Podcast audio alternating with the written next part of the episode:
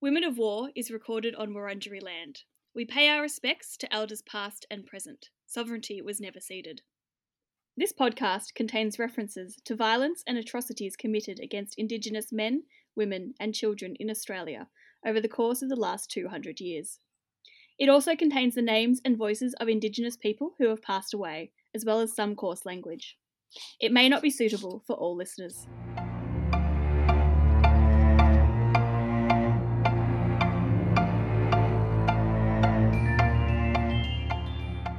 Hi, I'm Hannah, and we did not think this introduction through, and I have nothing interesting to say about myself. And I'm Nicola, who's very interesting, probably. Yay! Hurrah!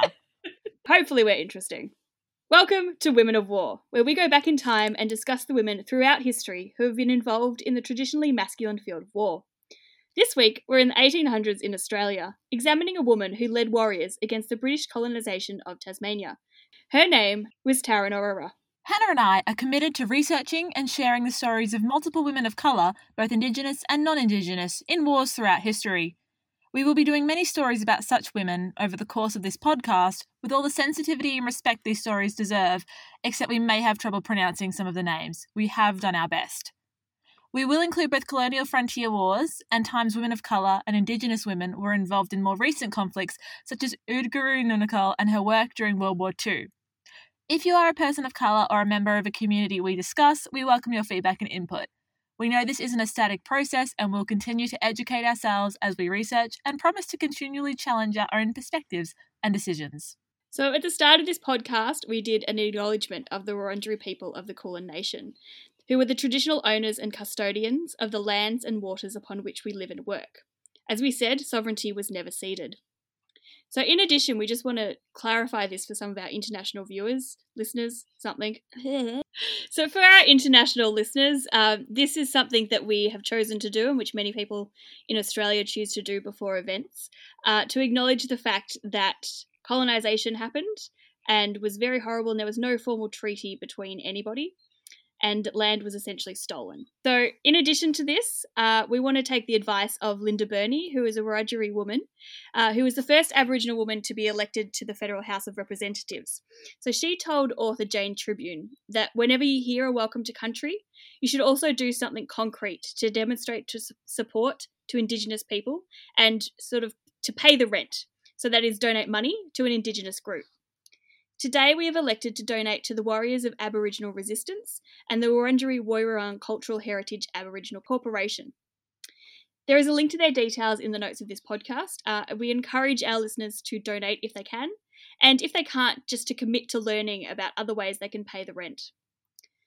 So our focus for today, Tarenorerer had several names. She was also called Whaler and Mary Ann. We've decided to keep her name of Tarenorerer unless we are quoting someone. And just a note as well, uh, though throughout this episode we mostly refer to Indigenous Tasmanians as a collective, like the Indigenous nations on the mainland, these were separate nations with different beliefs, practices and languages. There were four main groups on the island who had been separated from the mainland by the Bass Strait for about eight thousand years. So originally Tasmania was a peninsula. So of these four groups, there were more language groups as well. Lamirriner, Pirapa, and then starting in the north of the island and working our way down, there was the Tommeginne, the Paimare, and the Tiramodapana, the Parademe in Oyster Bay, and the Nuon and the Tugi language groups on the southern end. I'm very sorry for my very bad pronunciation. Um, I just, I gotta put that out there. I did my best. We will probably never know exactly how many groups there were, as almost all of these languages are now classified as extinct and they are currently being reconstructed. And I know one main thing about Tasmanian history. It happened in nineteen ninety-six and it is not appropriate for this podcast or episode.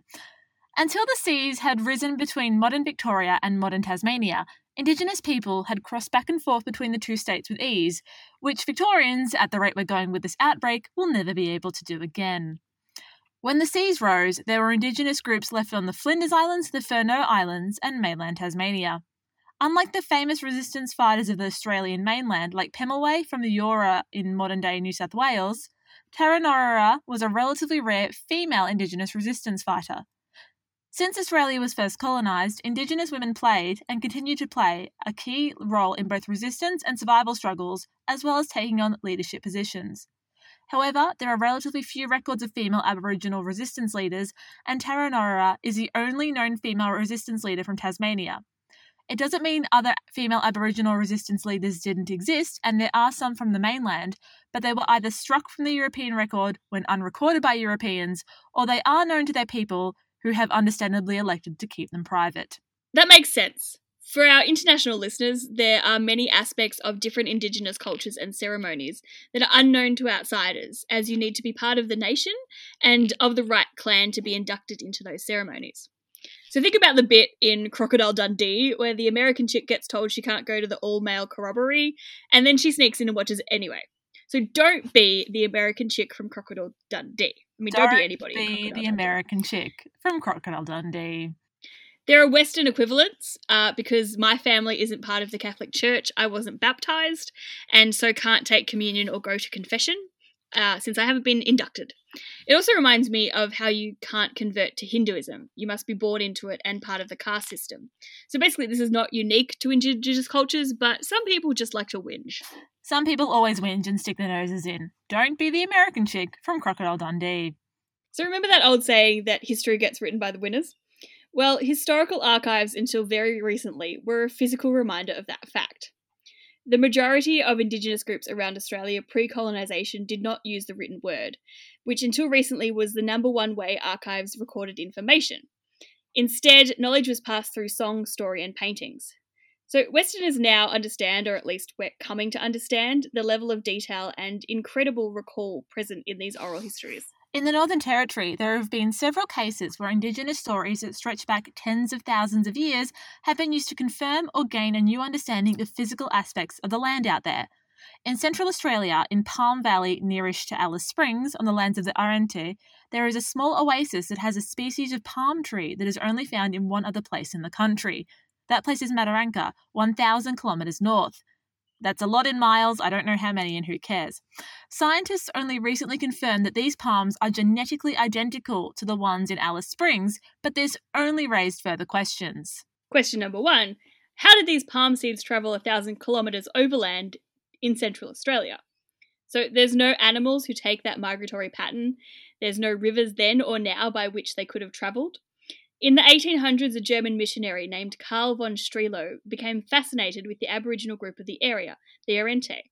The Arrernte had a story about old gods first bringing the seeds to the area many thousands of years ago. So thus, we now understand that the Arrernte ancestors probably carried those seeds cross-country from Mataranka to Palm Valley. This story has lasted at least seven thousand years and up to thirty thousand years.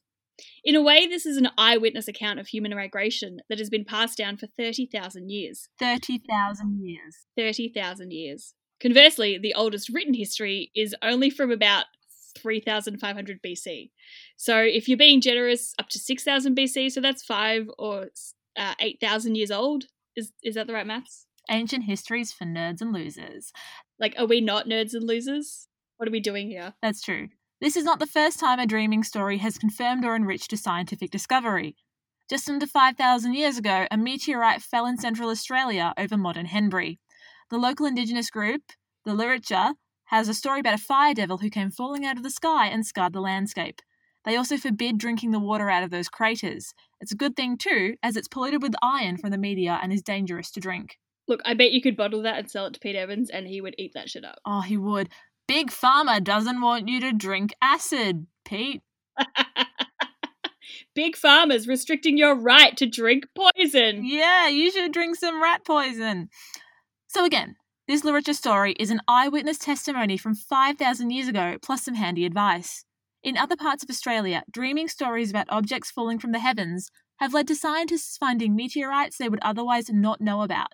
How much more can historians and scientists learn about Australia's ancient past if we choose to listen to our country's oldest custodians? How much more could we have learned if so many nations and clans hadn't been partially or completely destroyed over the past two hundred years? So we chose these two examples because they're relatively well documented and easy to research. Um, the other reason is the majority of our knowledge about the Indigenous Tasmanians is rather piecemeal. This is because they were isolated from mainland Australia for ten thousand years and were one of the most isolated cultural groups in the world, and almost completely wiped out by genocide enacted by British and European colonists from when they first arrived in the area in eighteen oh three.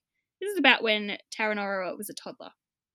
So the frontier wars between the British and Europeans and Indigenous clans on the Australian mainland was already well underway. Aforementioned Pemulwuy was already dead around the time Tarenorerer was born. In the Tasmanian context, the Indigenous Tasmanians' resistance against the European invaders is commonly called the Black Wars, while the struggles on the mainland are referred to under the blanket term of Frontier Wars. I forgot how, about all the facts I put in this. I'm very interested. All right. There has been some debate amongst scholars of Australian history and scholars of genocide about whether the British destruction of the Indigenous Tasmanians specifically counts as a genocide. Raphael Lemkin, a Polish Jew and lawyer who lost over forty family members in the Holocaust, used the example of the near-complete destruction of the Indigenous Tasmanians as one of his examples when he developed the concept of, and eventually the term, of genocide. He also drew heavily on the Armenian genocide. The term genocide was officially introduced when Lemkin published a book in nineteen forty-four.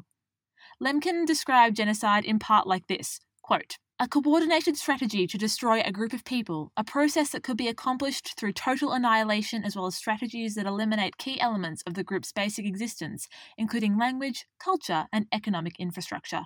Unquote. That is, Lemkin was saying an ethnic group did not have to be completely physically wiped out to make it count as a genocide. Rather, the key elements that make them a group, language, beliefs, infrastructure, has to be destroyed. Lemkin had been interested in the concept of mass atrocity since he was a child, when he learned about Nero throwing Christians to the lions, which sounds worrisome until you realise I had a list of favourite serial killers at the age of twelve and I turned out okay. Can you give me my spare key back, please? Uh, no, no reason. No reason, okay. So what about the Indigenous Tasmanians? Holocaust and genocide scholar Tom Lawson wrote a whole book, The Last Man, discussing how the British, explicitly the British, committed genocide in Tasmania. The crux of Lawson's contention is this, quote, "Genocide was the result of the British presence in Van Diemen's Land. This does not mean that the British government or its agents explicitly planned the physical destruction of Indigenous Tasmanians. They did not. But genocide was the inevitable outcome of a set of British policies, however apparently benign they appeared to their authors." End quote. I'd like to note that, unlike Lawson, in this episode refer to the people committing the acts of genocide as Europeans, the British and Australians. Though the British government were technically in charge of Tasmania and Australia, by this point in Australia's colonisation, there were people of European descent born and raised in Australia, as well as people from Europe, not just the Brits, who were migrating to Australia. So, presumably because of the world-class coffee and theatre scene. People do love a good flat white. Did you know they don't have flat whites in America? America has many problems, but that is pretty high up there. Yeah, they um they call them lattes no foam, but they're flat whites because they're idiots, for other reasons too. British policies that contributed to the genocide included violent confrontations with the Indigenous Tasmanians when the Indigenous Tasmanians either did or were perceived to be aggressive towards settlers. If Indigenous Tasmanians were on what the settlers felt were their farmlands, they would be shot at and often killed. Indigenous Tasmanian women were taken from their families and forced to prostitute themselves to white men. This led to mixed-race children being born without the chance to connect with their Aboriginal cultures. Indigenous Tasmanian children, both full-blooded and mixed-race, were taken or adopted, adopted with air quotes, were taken into foster homes or orphanages or European homes and taught to be servants and made to abandon their cultural practices. Finally, as the Indigenous Tasmanians were killed or forced onto increasingly smaller land during the Black Wars, they were relocated to a miserable model village called Wybalenna on Flinders Island, where they were meant to be taught to be good, God-fearing, European-style folk. There, many died of exposure, loneliness, European-born illnesses, murder, and suicide. So, Tarenorerer loses. Spoiler alert, I guess. With the level of knowledge and culture lost after the Tasmanian genocide, though, we all lose. With the violence in Australia's past yet unrecognised and reparations made, we all lose. Australia is poorer for our past atrocities, and change won't come until we grapple with what non-Indigenous people have done to this country and come to terms with our sins. We're going to play a short clip here from former Prime Minister, the Honourable Mister I Wanna Do You Slowly, Keating's Redfern speech from nineteen ninety-two, which marked the beginning of the International Year for the World's Indigenous People. The starting point might be to recognise that the problem starts with us, the non-Aboriginal Australians. It begins, I think, with an act of recognition.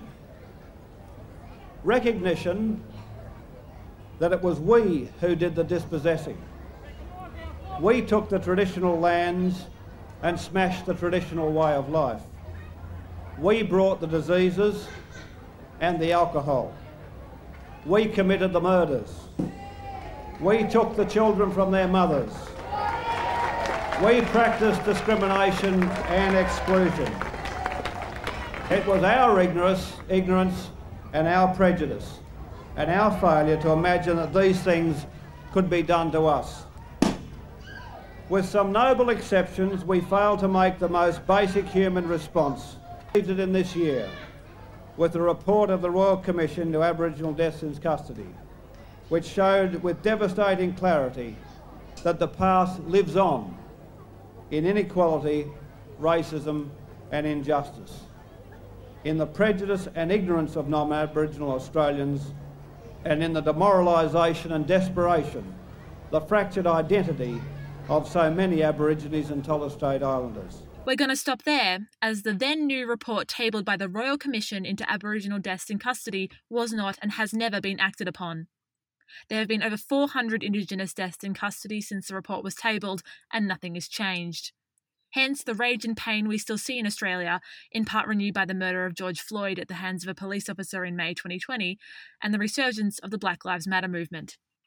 Some of my family came to Australia on the First Fleet, when the British decided that shipping all of their convicts to the other side of the world was an excellent example of out of sight, out of mind.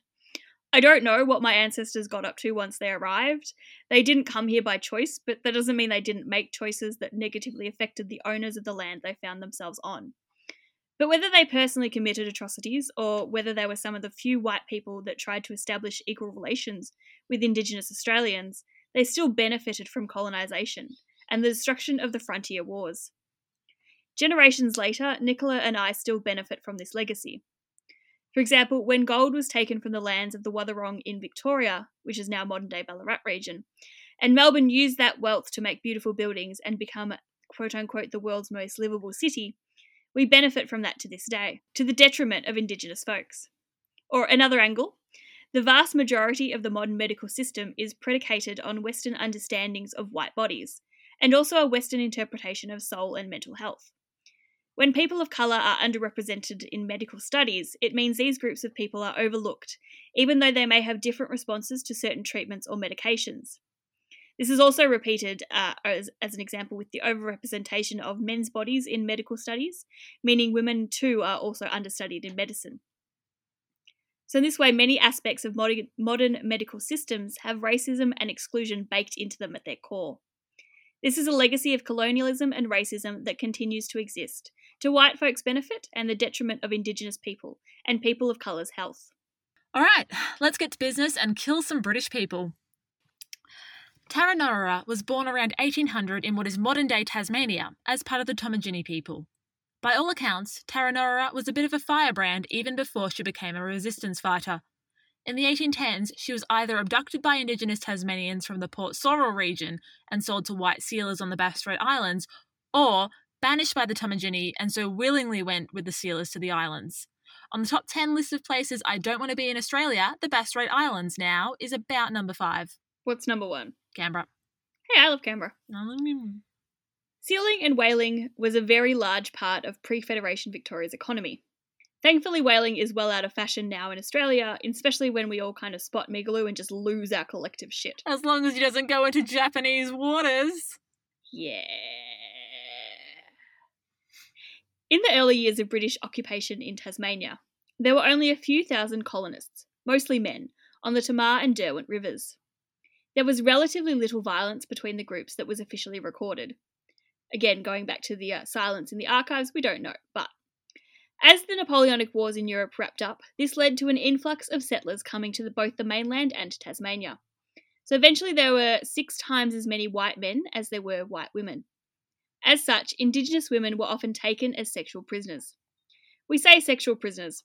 some of these women were taken on as wives by the white men, and maybe they had relationships where there was some equality and genuine love, but the majority were transactional relationships at best. Marriage and sexual interference with Indigenous women had the add-on effect of reducing Indigenous people's abilities to procreate and pass cultural knowledge onto their children. Remember, this is a component of what Lambkin's conception of genocide looks like. Finally, Indigenous people had less resistance to the famous llama-derived European sexually transmitted infections, such as syphilis, and European illnesses like the common cold. Tarenorerer did not escape sexual abuse and violence during her time on the islands. Additionally, though, while on the Bass Strait, Tarenorerer bided her time and took notes on key aspects of European culture. That is, she learnt English, and she also took very close notice of how firearms were used and operated. Foreshadowing. Five-second foreshadowing. In eighteen twenty-eight, Tarenorerer managed to get back on country, where she gathered a group of Indigenous Tasmanian men and women from various clans from all the nation groups. With this group, she stole firearms and trained them all in how to use them. Guns in hand, they launched a guerrilla war against the colonists. Similarly to the Viet Cong during the Vietnam War, this mixed group of Indigenous Tasmanians... Should we call them Tarenorerer's army? I don't think so. Army seems too big, and a name like the Indigenous Tasmanian Resistance implies a united, coordinated front. They did want to strike out at the white men, who they called the Lutatawan, maybe the anti-Lutatawan. Anyway... Tarenorerer's guerrilla army made of members of different clans was unusual, as often the Indigenous Tasmanian groups had very little to do with each other. It probably shows the desperate situation they were in. So Tarenorerer's mixed group of brigands was in a similar position to the Viet Cong.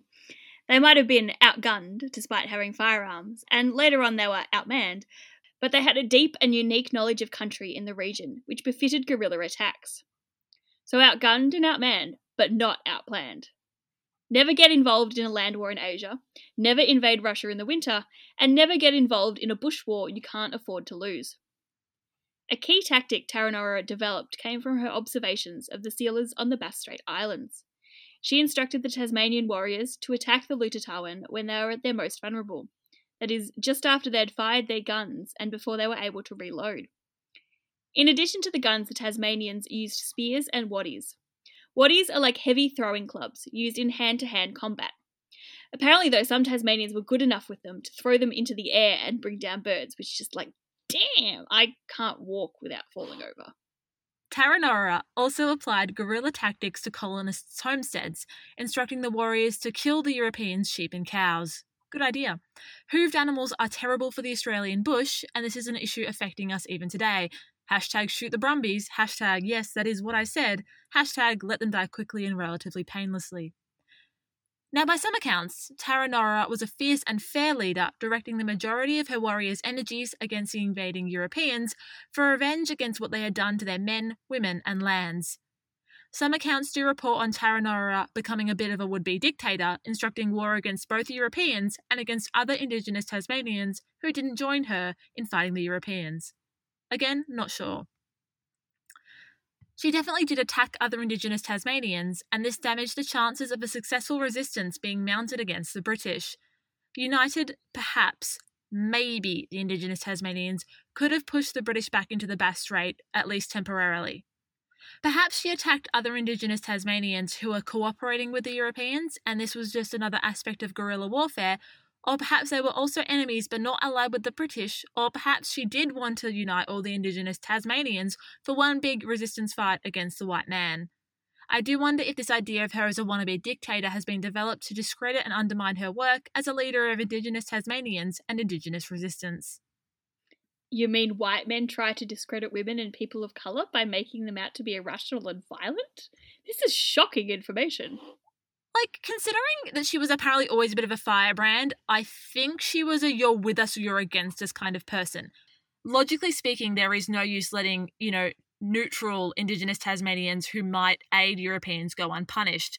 If Tarenorerer and her group's best asset was their knowledge of country, the last thing you really want to do is leave other people who can help the Europeans in the bush, like, to help them. It's brutal, but it's logical. It's war. It is war. Like, you've got to do what you've got to do, I guess. In this case, like, definitely. And, you know, sometimes war is not always justified, but... This, this definitely war, was. It's, this is a justified war. Yeah. On the European side of things, this was a bit worrisome. Violence between settlers and the indigenous Tasmanians was increasing. The official tally would eventually say that from eighteen twenty-four to eighteen thirty, the indigenous Tasmanians killed two hundred twenty-three Europeans, while from eighteen twenty-four to eighteen thirty-one, official records claim that colonists killed three hundred six indigenous Tasmanians. This is almost certainly an underestimate. The archives are written by the winners. Indigenous Tasmanian numbers were being decimated by European-brought illnesses, rape, kidnap, and inter-nation fighting. That said, the Indigenous Tasmanians did have a much better knowledge of country and how to survive out in the bush than the British did. A strong and effective leader, as Tarenorerer seemed to be, was a danger to British control over the island.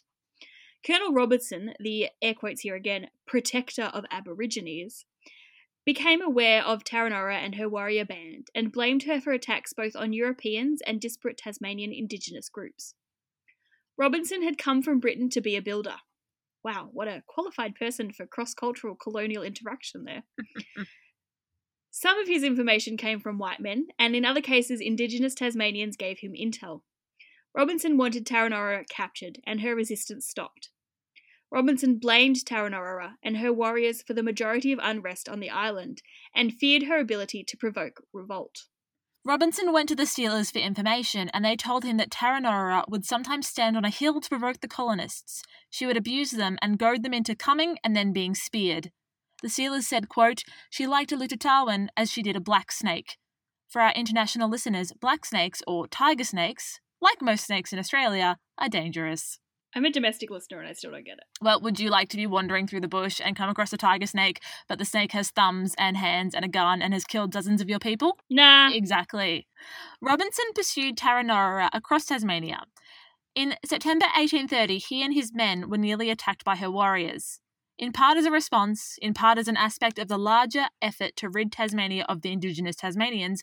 The governor of Tasmania, George Arthur, mounted one of the largest military operations yet seen in colonial Australia, the Black Line. A mixed force of soldiers, servants, who were in actuality convicts, and free settlers, totaling around two thousand two hundred men, formed three divisions and formed a front about three hundred kilometres long to push south and east through Tasmania to trap the last of the indigenous Tasmanians. They also had Indigenous Tasmanian guides with them. The Black Line did not work. Vast tracts of Australian and Tasmanian bushland, even today, remain impenetrable and dangerous to even experienced hikers. Vast tracts of land. Hey, did they ever find those hikers who went missing and they were from Druin? No. Ah, the one with the drone. I don't think they did. I I don't know. Okay. I haven't. Sorry. But the Australian bush in eighteen thirty? The overconfident British had little chance. This kind of reminds me of all the British people I've met who think S P F fifteen sunscreen is adequate in the Australian summer. The rugged terrain, swamps, poor lines of supply, and bad maps meant the line was broken and had wide gaps which the indigenous Tasmanians went through with ease. The dense scrub also made it hard to use firearms. The supply lines were broken too, and this meant many of the British men had no shoes and ruined clothes. Exactly how you want to fight a war on territory that isn't your own. The Black Line had one victory against the Indigenous Tasmanians. In late October, they killed two Indigenous Tasmanians and captured two others. So we can probably glean from this, morale would have been pretty friggin' low on the Black Line, and morale is very important when you're fighting a war. And I don't care that the British morale was pretty low. Neither do I. Don't give a shit. Indigenous Tasmanian numbers by this point were also very low. One man estimated only three hundred or so Indigenous Tasmanians remained on Tasmania's main island, yet Indigenous Tasmanian resistance attacks against the colonists continued both in front of and behind the Black Line. And that's how you know your front isn't working. George Robinson estimated around seven hundred Indigenous Tasmanians were still on the Tasmanian main island. He claimed he could rid Tasmania of the Indigenous Tasmanians and resettle them all on smaller islands in the Bass Strait. If I say Tasmania one more time, I'm going to punch myself in the face. There is Tasmanian is here a lot. Oh, you can't God. avoid it, though. George Robinson did have some success by making the effort to learn local languages and cultural practices, but he still felt the Indigenous Tasmanians needed to be, air quotes, civilised. His plan was the removal of the Indigenous Tasmanians to the model village at Wybalenna, where they could learn to be European and so, in his opinion, become civilised. This cultural destruction would later be used in Lemkin's design of what constitutes genocide. So where was Tarenorerer? How can you go to the effort to learn multiple languages and different cultures and then still conclude that a group of people is uncivilized? Have you met the British? I have. Mm. Unfortunately, I come from the British. This is just another example of white people ignoring things that were right in front of their face to fit into their own narrow worldview. If you haven't read it yet, go read Dark Emu by Bruce Pascoe, because it shows just how many times European invaders came across perfectly managed farmland or fisheries or villages and just kind of went, huh, this wheat has conveniently harvested and stacked itself. How handy. Sorry, sorry, I got sidetracked. What was your question? Where was Tarenorerer? Tasmania. Oh. In late eighteen thirty, Tarenorerer... In late eighteen thirty, Tarenorerer... In late eighteen thirty... I love this album. In late eighteen thirty, Tarenorerer was challenged for control of the warriors, or in battle, and lost. She escaped to Port Sorrel and was forced to go back to the Bass Strait Islands with her two brothers and two sisters. There she was taken to the Hunter and Bird Islands and given, given, to someone known as Norfolk Island Jack to his friends. But we're definitely not friends, so we're going to call him by his actual name, John Williams. John Williams? Not that John Williams. Ooh. Williams took Tarenorerer, who had been renamed Mary Ann, to Forsyth Island, further and further away from her country and the majority of her people. They did not know she was Tarenorerer, the famed resistance leader. This loss did not break her. By December eighteen thirty, Tarenorerer was plotting to kill a sealer. If Tarenorerer was born today, I reckon she'd fit in pretty well on Sea Shepherd. It's not about the seals, but the seals would probably benefit. She was plotting to kill one of the sealers. However, air quotes, protector of the Aborigines and air quotes, Robinson, had agents watching out for her, and so Tarenorerer was taken further afield to Swan Island. She was still undercover as Mary Ann at this point, but when she arrived to Swan Island, she was revealed as Tarenorerer by some of the Aboriginal women who were there, and because apparently she had a very distinctive dog named Whiskey. God, Whiskey is such a good name for a dog. I would call mm. my dog Whiskey. The news that so-called Mary Ann was Tarenorerer delighted Robinson. He felt with her captured, peace could peace, peace could finally be brought to Tasmania, and all resistance would stop. Said Robinson, quote, "The dire atrocities she would have occasioned would be the most dreadful that could be possibly conceived." End quote. I'm going to stop you right there. You know why? There are records of white men taking an Aboriginal woman's baby from her, burying the child in the dirt up to its neck, and doing things to the baby's head till it died. Fuck you, Robinson. What the hell kind of shit could Tarenorerer have done that was more of a dire atrocity than that? Across the frontier wars, the British, and those terming themselves Australians, killed men, women and children in droves. They deliberately shot pregnant women. Colonists repeatedly and deliberately gave Aboriginal people poisoned food. British, European and Australian settlers raped, burned and murdered Aboriginal people without justification and were never brought to justice. But the Aboriginals are the ones committing dire atrocities. Fuck you, Robinson, the horse you rode in on and the people you worked for, especially the Tasmanian governor. And especially considering Tarenorerer's apparent atrocities were committed during a guerrilla war to save her people. And we know Tarenorerer had no real chance of winning anyway, so fuck you, Robinson. Fuck you, Robinson! After her identity was discovered, Tarenorerer was moved, under Robinson's orders, to Gun Carriage Island, also known as Van Sitart Island. I assume that's from the Dutch, like her Van Diemen, I yeah, believe was Dutch that, as well. That would make sense. Van Diemen is Dutch. Yeah. She was isolated there because Robinson believed if Tarenorerer could be contained, all the, quote, mischief, end quote, she had caused would stop and resistance would be over in Tasmania. As with many other Indigenous groups around the world, the Indigenous Tasmanians and Australians were particularly susceptible to Europeans' alien diseases. Not alien diseases because they're from another planet. Tarenorerer became ill and died of influenza on the fifth of June eighteen thirty-one, and she was probably buried on the island. Sorry. In nineteen ten, grave robbers visited Gun Carriage Island, and in response, the islander group active in the area, that is, surviving Indigenous Tasmanians and Aboriginal people who'd been sent to those islands, moved as many of the ancestors' bodies as they could to other islands where they could be protected. Tarenorerer's last resting place is unknown, if she has one at all. Some of the Indigenous Tasmanians practiced cremation before colonisation, but as the British took Tasmania and the islands, this practice was mostly abandoned in favour of burial. Today, there are no official memories of Tarenorerer, at least none we could find, as we Victorian scum are barred from even looking at Tasmania and could only look on the internet. Do you reckon my Tasmanian blood could, like, get me over there? Nah. Yeah, fair. My my Melbourne blood is won out and we are shunned. For many years, and even today, it is claimed that the Indigenous Tasmanians, Tasmanian Aboriginals, are completely extinct. This was not helped by the release of a documentary called The Last Tasmanian in nineteen seventy-eight, which claimed Indigenous Tasmanians died out. Uh, the documentary was also criticised for erasing the lived experience and knowledge of actual Indigenous Tasmanian people, so not a good source there. There are from six thousand to around twenty-five thousand people who claim some Indigenous Tasmanian heritage living on the island. The last two officially recognised, sort of quote, full-blooded Indigenous Tasmanians were resistance leader Truganini, who lived from eighteen twelve to eighteen seventy-six, and Fanny Cochrane Smith, who lived from eighteen thirty-four to nineteen oh five. We're going to look at Truganini in a bit more detail in a later episode, but Indigenous Tasmanians continue to work on reclaiming their culture, language, knowledge, and place names to this day. Sorry, I'm just like taking a moment. It, it, you right. Take a moment. It's a lot. This history is a lot. Fanny Cochrane Smith was officially recognised as the last full-blooded Indigenous Tasmanian by the Tasmanian government after Truganini's death, and received a gift of some land in recognition of this. Wow, thanks. Here's the land we stole from you. Let's give it back. All of the Indigenous Tasmanian language groups, and there were up to sixteen in Tasmania alone, have been lost, along with swathes of culture thousands of years old. Sure is great you got a lump of land, though. Since the nineteen nineties, the Tasmanian Aboriginal Centre has worked tirelessly with their communities to reconstruct a version of the language that was spoken on Tasmania for ten thousand years, and destroyed within a century of the arrival of colonists. Of the modern reconstructions, the main one is today called Palawakani.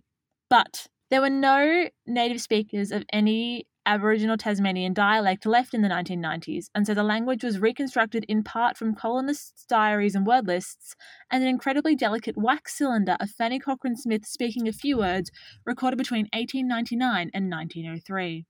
There are no official memorials to Tarenorerer, though there are a few posthumous artworks about her. There are some Frontier War memorials in Australia, including one in the heart of Melbourne C B D in honour of two Indigenous Tasmanian men, Tunaminawait and Mulboihina, who were extradited to Melbourne by George Robinson and hanged. The Indigenous Tasmanians had originally been brought from Tasmania to Victoria to help, air quote, civilise, the Aboriginal tribes of Melbourne, mostly consisting of the Kulin Nation, made up of the Wurundjeri, the Boonwurrung, the Wathaurong, the Turugong, and the Jarjawarong peoples. And, like, for people who don't understand, the idea of bringing Indigenous Tassies over to Victoria to communicate with Kulin Nation groups, it's the equivalent of taking someone from India who speaks only, you know, Hindi, and dropping them in the middle of, like, North America mm-hmm. to communicate with the native, what they would term Indians there. There was ten thousand year gap between them. They are completely different civilizations. And also, if you want to, like, um, see a visual image of just how many language groups in Australia there were, look up, like, the language group map. Um, actually, we might put a... Shall we... We'll put a linky link in our in our show notes. Let's put a and linky just link. See linky how link. Many language groups there were living in Australia before Europeans turned up. Oh, I forgot about this bit. It's where I destroy my relationship with the Australian War Memorial officially. Great. In addition to that memorial in Melbourne, which is at R M I T if you want to go find it, there are some smaller memorials around Australia. However, there is little to no discussion of the frontier wars at the Australian War Memorial in Canberra. This is justified by them claiming that A, these wars occurred before Australia federated, and B, they were primarily waged by the British, again, before Australia came to be. Australia as a nation, I mean. We, and many, many other historians and academics, question that. First, because there's a big Boer War section at the Australian War Memorial, and that war started in eighteen ninety-nine.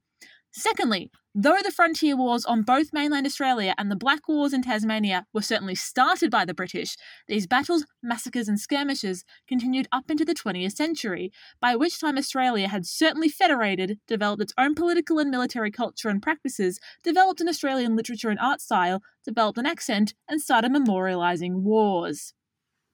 For example, Australia's favourite war, World War One, finished in nineteen eighteen and the Australian Imperial Force dissolved in nineteen twenty-one. The Australian War Memorial itself was originally conceived of before this in nineteen sixteen by Charles Bean.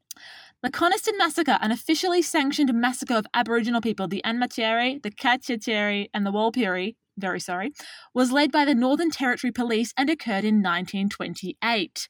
Official records claim thirty-one Aboriginal people died, but we now know up to two hundred Aboriginal people were murdered. Again, this was nineteen twenty-eight.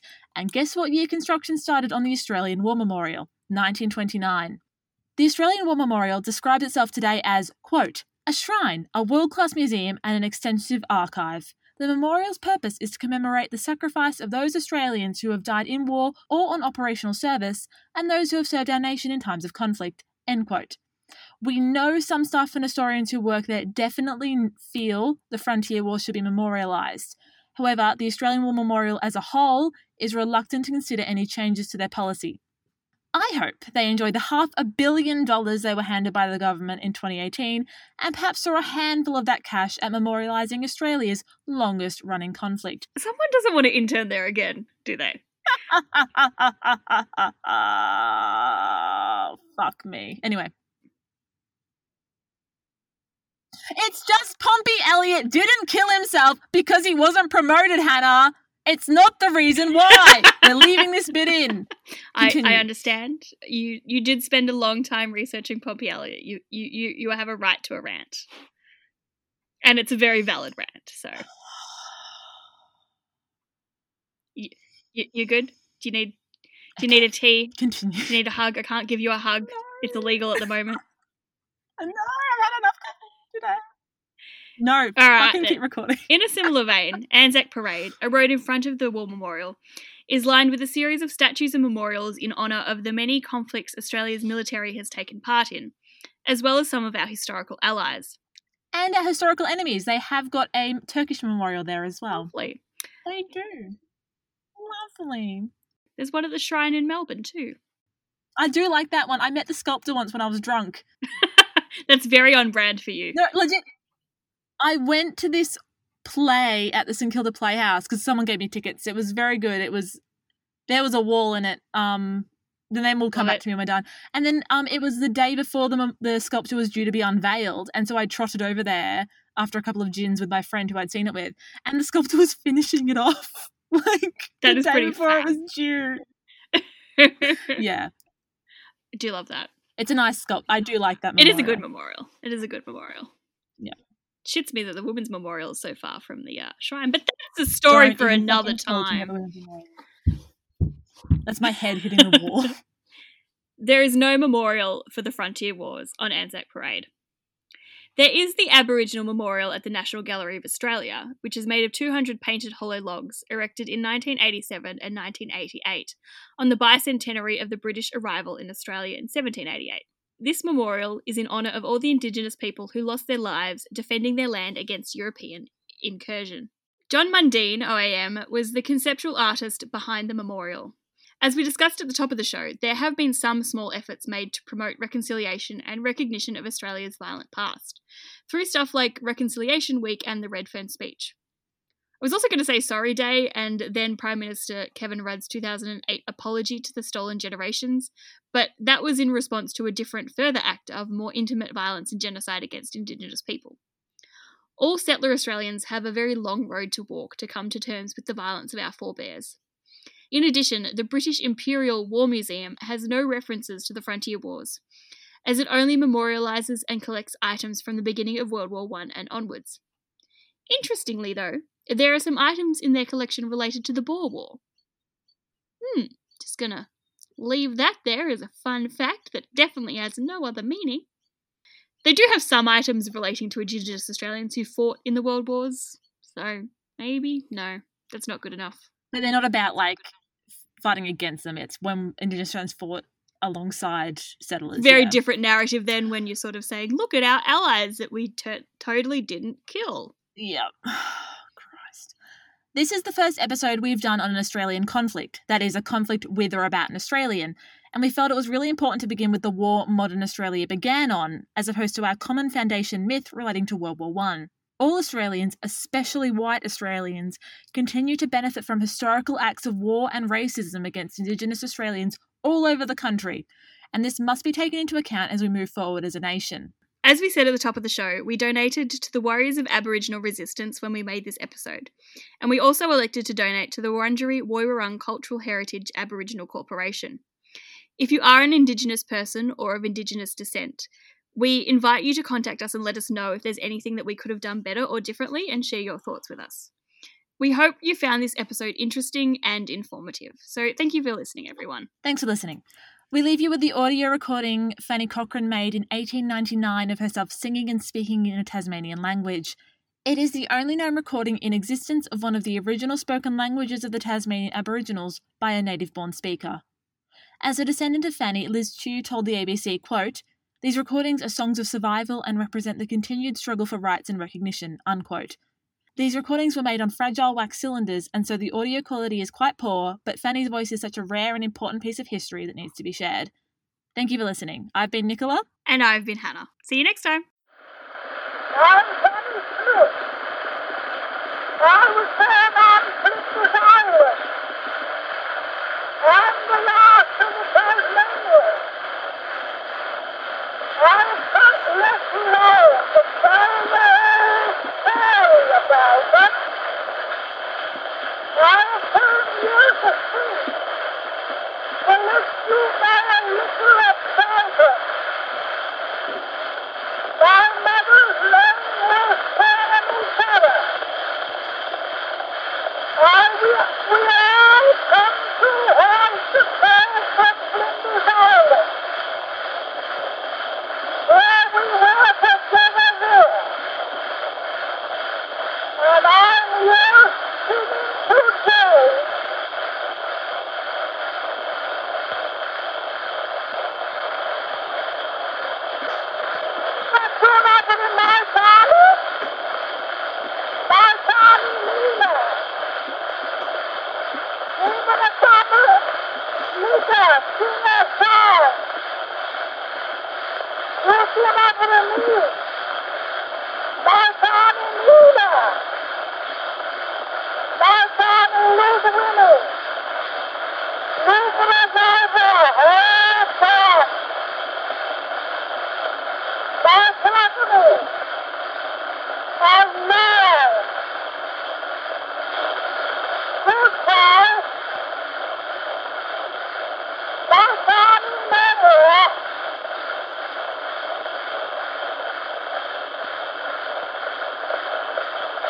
I love a young man.